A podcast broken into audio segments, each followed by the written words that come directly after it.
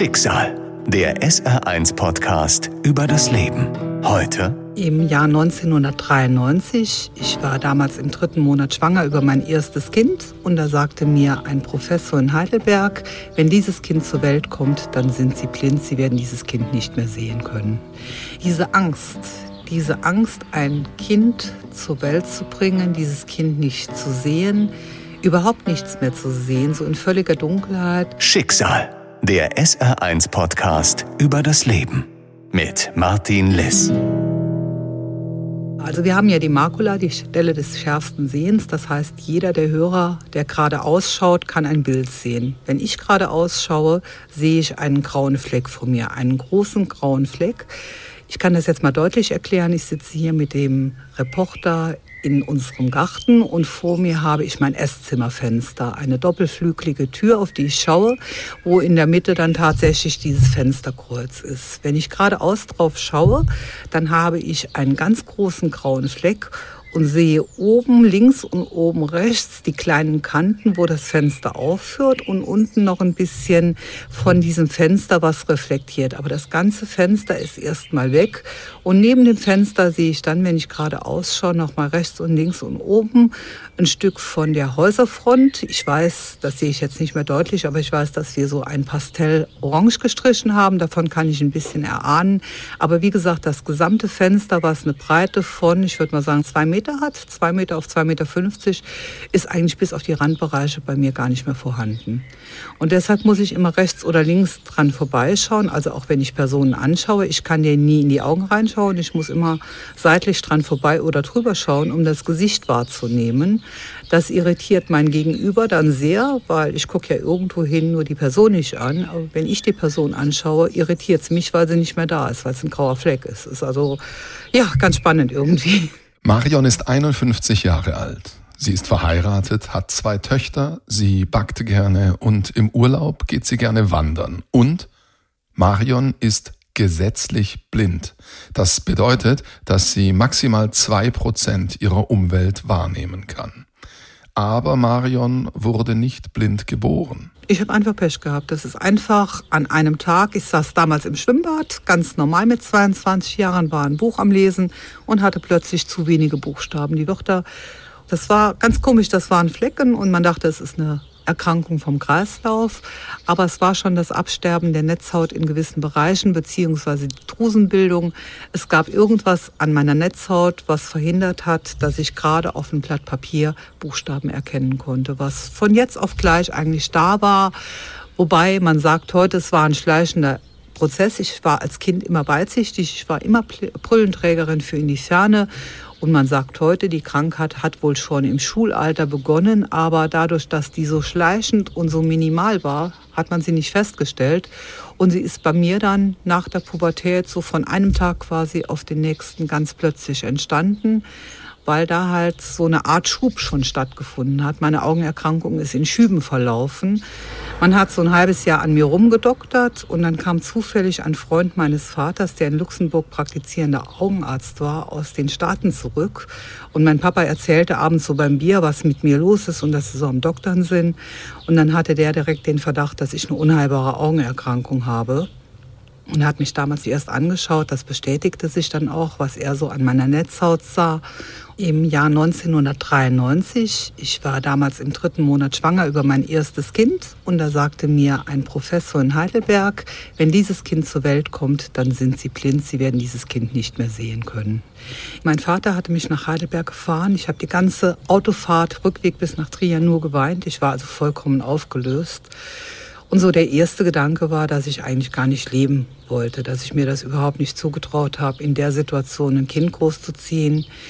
Ich hatte damals einen Lebenspartner, den ich auch unmittelbar danach geheiratet habe, aber das war zu der Zeit schon eigentlich nicht mehr so, dass man hätte heiraten wollen, aber aufgrund dieser Diagnose, es war alles ganz verworren, es war ganz schlimm, es waren ganz viele Entscheidungen, die man aufgrund dieser Situation mit der drohenden Erblindung innerhalb von einem halben Jahr vor sich hatte dann getroffen hat, wo man aber auch sehr zeitnah danach merkt, es waren absolut die falschen Entscheidungen, außer eben die richtige, dieses Kind zur Welt zu bringen. Ich hatte Wochen der Ausnahmesituation gehabt. Ich habe geweint, ich, hab, ich war aggressiv, ich habe mit Tassen und Porzellan um mich geworfen. Ich hab, es hat mich halt immer wieder geschüttelt und gerüttelt. Und so die ersten Wochen konnte ich mich auch überhaupt nicht freuen, dass da in mir ein Baby heranwuchs. Das war also ganz, ganz grauenvoll. Ich habe damals gedacht, blind ist gar nichts mehr sehen. Heute weiß ich, dass man gesetzlich mit zwei Prozent, wie ich die jetzt noch habe, ganz viel machen kann, ganz viel von der Umwelt noch wahrnimmt. Wenn ich so jetzt hier rund um mich schaue und mir meinen Garten anschaue, dann sehe ich immer noch, dass da Sträucher sind. Ich sehe, dass jetzt Blätter an den Sträuchern sind. Im Winter verlieren die ihre Blätter, dann sieht man so kahles Geäst. Ich kann das alles nicht mehr 100 Prozent sehen, aber ich kann schon einen Unterschied ausmachen, ob irgendwas da so in so einer Art Grünfarbe vor mir als Busch steht oder ob da nur so ein Gerippe an Äste beispielsweise da ist. Morbus Stargardt. Als sie diese Diagnose bekommt, ist Marion Anfang 20. Sie weiß nicht, wie ihr Leben sein wird ohne Augenlicht. Sie weiß nicht, ob sie eine gute Mutter sein kann. Sie weiß nicht, ob sie ihr Baby jemals sehen wird. Diese Angst, diese Angst, ein Kind zur Welt zu bringen, dieses Kind nicht zu sehen, überhaupt nichts mehr zu sehen, so in völliger Dunkelheit. Ich habe das als Kind kennengelernt oder ich wurde als Kind mit Blindheit konfrontiert, weil im Verwandtenbereich hatten wir ein Mädchen, was unwesentlich jünger war, was fast blind zur Welt gekommen ist. Und wenn ich so bei meinem Onkel und Tante in Koblenz als Kind zu Besuch war und die war dann auch da, dann fand ich das immer ganz traurig, wenn die mit uns spazieren gegangen ist. Und man musste ihr dann erklären, wie beispielsweise eine Ziege im Tierpark ausgesehen hat oder wo sie lang geht. Sie ist früh mit dem Stock gegangen und hat sich gefühlt.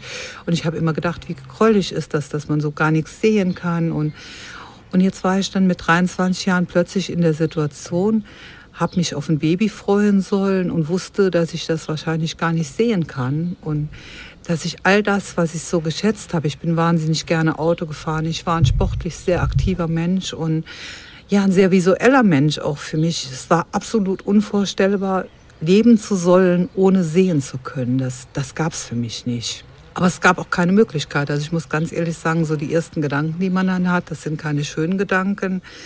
Aber ich wäre auch zu feige gewesen, mein Leben zu beenden. Und ich hatte auch nicht die Möglichkeit, mich in die Ecke zu setzen, um zu weinen, um traurig zu sein, weil man muss ja weitermachen. Da wächst ein Baby in einem heran, man hat einen Haushalt. Ich war damals auch noch berufstätig. So die ersten Schwangerschaftsbilder dann. Also wenn ich beim Frauenarzt war und man hat Ultraschall gemacht, die Herztöne, man hat gesehen, wie dieses kleine Würmchen heranwuchs sehr zeitnah habe ich dann erfahren, dass ich eine Tochter zur Welt bringe und das fand ich dann schon toll. Und zu der Zeit, mein Partner hat dann auch versucht, mich zu unterstützen, indem er vollkommen die Augenerkrankung ausgeklammert hat. Und es war überhaupt kein Thema, wir haben da nicht drüber gesprochen. Und ich habe angefangen, das Ganze zu verdrängen.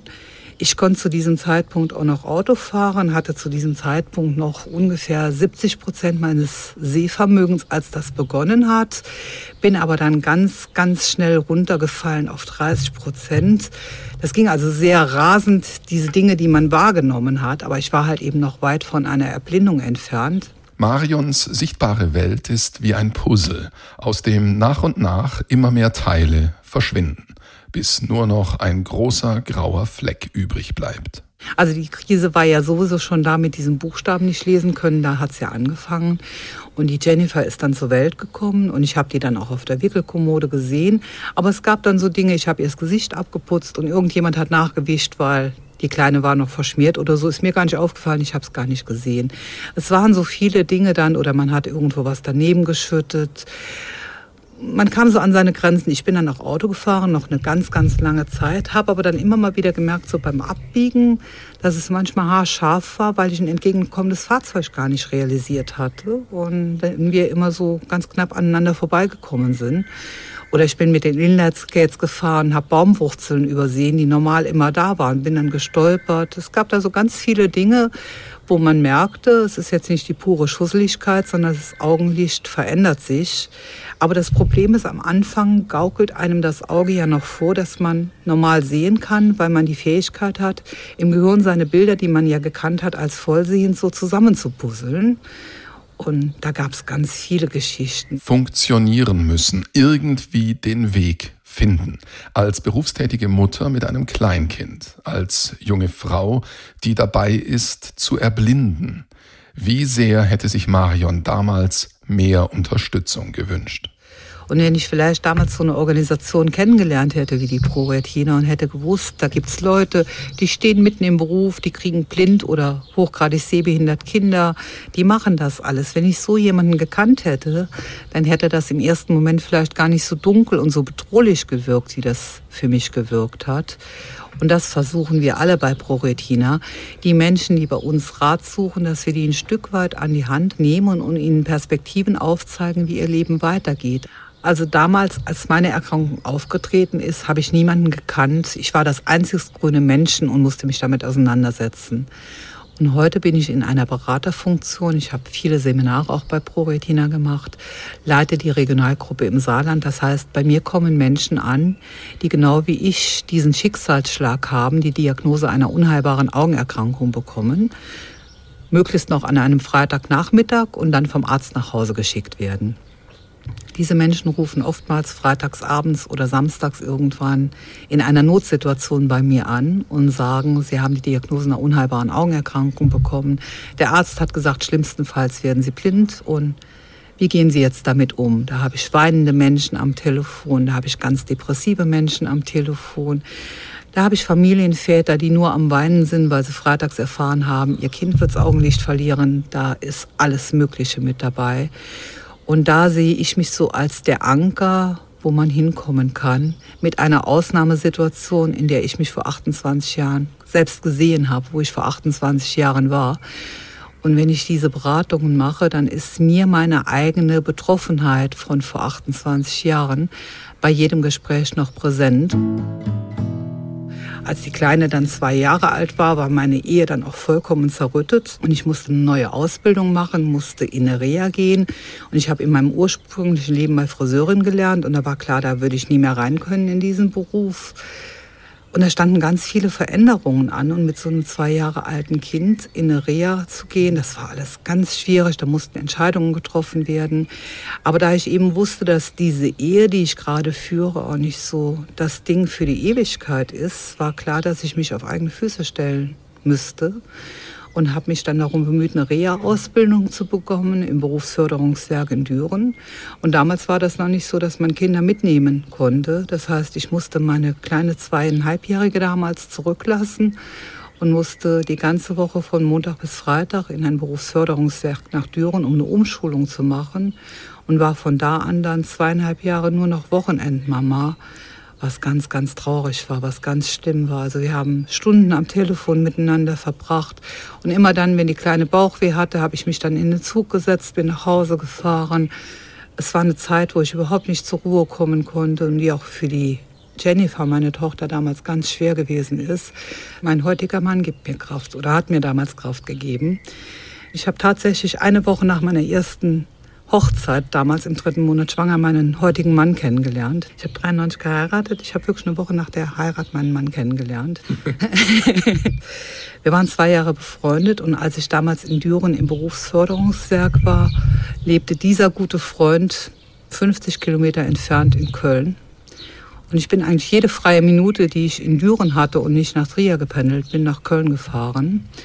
Und aus dieser Freundschaft ist die große Liebe geworden. Wir sind in diesem Dezember 20 Jahre verheiratet. Und er hat aus meiner Augenerkrankung nie ein Problem gemacht. Das war von Anfang an selbstverständlich. Ich konnte weinen, ich konnte traurig sein, ich konnte euphorisch sein. Ich war nie ein Mensch, der minderwertig für ihn ist. Und dadurch habe ich es auch geschafft, sehr schnell, glaube ich, in mein Leben einen Tritt zu finden, weil ich musste mich nicht schämen für das, was ich habe. Und er trägt das Ganze mit. Wir hatten das große Glück, dann auch vor elf Jahren nochmal gemeinsam Eltern zu werden, im biblischen Alter von 40 Jahren und leben heute ein ganz normales Leben miteinander. Aber ich weiß nicht, wo mein Leben hingegangen wäre, wenn ich ihn vielleicht damals nicht an meiner Seite gehabt hätte. Ich habe viele Jahre im Rheinland gelebt, bin im Rheinland geblieben und wir sind dann Im Jahr 2004 haben wir uns entschieden, zurück in die Nähe von Trier zu gehen, weil ich hier so alles kannte. Ich bin hier groß geworden und ich kenne eben auch die Straßen, ohne dass ich Straßenschilder lesen konnte, was im Rheinland damals nicht mehr der Fall war. Aber ich bin hier hingezogen vor 17 Jahren und ganz viele Menschen haben überhaupt nicht mitbekommen, dass ich ein Handicap habe. Wenn ich so durch den Weinberg spazieren gegangen bin, dann konnte ich keinen guten Tag sagen, weil ich die Menschen ja nicht gesehen habe. Und ich habe hier so im Dorf als die arrogante Blonde immer gewirkt, die keinen grüßt, die mit niemandem redet. Aber nachdem ich so viele Versuche gemacht hatte, den Leuten zu erklären, was mit mir los ist, und ich gemerkt habe, die verstehen das eh nicht, habe ich irgendwann aufgegeben, weil man hat ja nicht so zwangsläufig einen Stempel auf dem Kopf, ich sehe schlecht und man hat irgendwann keine Lust mehr, sich zu outen. Das ändert sich grundlegend, als Marion völlig unverhofft zum zweiten Mal schwanger wird. Und dann wusste ich, jetzt beginnt ein anderes Zeitalter, weil irgendwann wird die Zeit kommen, wo man das Kind in den Kindergarten bringen muss.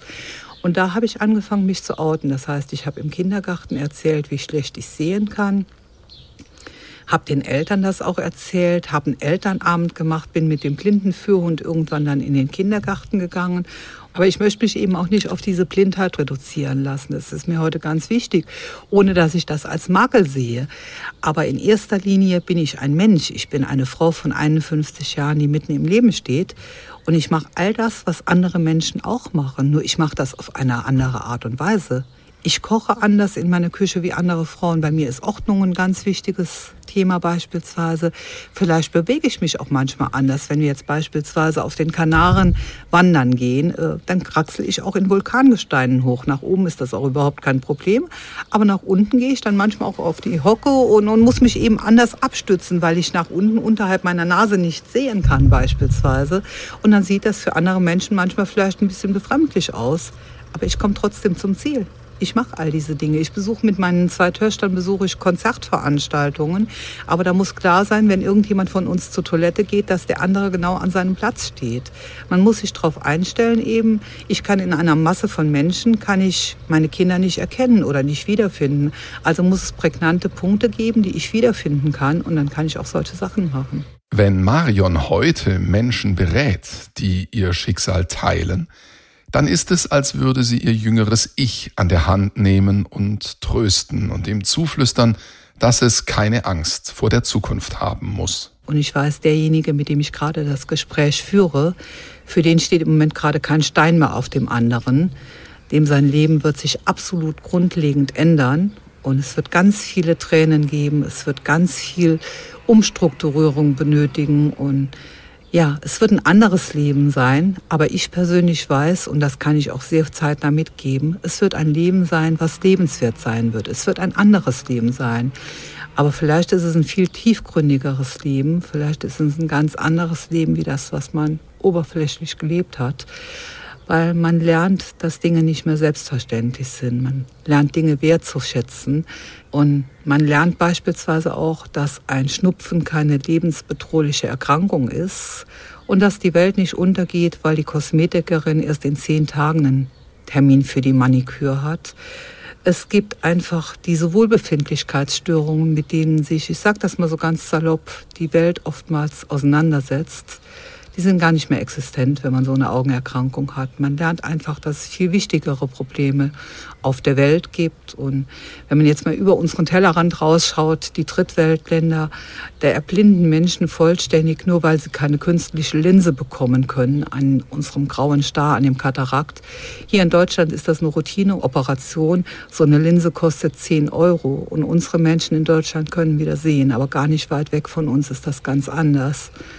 Und man bekommt einen anderen Blick und das möchte ich den Menschen mitgeben, dass ihre Situation, wenn sie auch im Moment noch so hoffnungslos erscheint, dass man Zeit braucht und dass man seinen Weg in ein Leben weiterfindet. Und wir werden nicht sterben an unserer Augenerkrankung. Wir haben keine Krebsdiagnose, wo wir den Tod vor Augen haben. Wir müssen einfach nur das Leben entsprechend modifizieren und uns auseinandersetzen mit dem, was uns da jetzt betroffen hat. Und dann können wir ein sehr schönes Leben trotzdem weiterführen. Ich gehe heute, glaube ich, als absolut bejahende Frau durchs Leben. Dinge, die ich nicht sehen kann, die sehe ich halt eben nicht. Vielleicht ist das auch manchmal ganz schön. Wir hatten gerade die Tage einen Stadtausflug gemacht, wo man sehr negative Menschen an den Gesichtszügen erkennen konnte. Ich nehme diese Gefahren der Gestik und Mimik anderer Menschen gar nicht mehr wahr. Mein Mann ist Polizist, der sagt dann immer, ist ganz gut, dass du das gar nicht so wahrnimmst, weil sonst würdest du vielleicht gar nicht so unerschrocken durchs Leben gehen. Ich gehe eigentlich recht sehr unerschrocken durchs Leben, gehe sehr positiv durchs Leben und hab Spaß am Leben. Jeden Tag, jeden Tag aufs Neue. Und ich finde, das Leben ist ein Geschenk. Schicksal, der SR1-Podcast über das Leben. Alle Folgen in der ARD-Audiothek und auf vielen anderen Podcast-Plattformen. Eine Produktion des Saarländischen Rundfunks.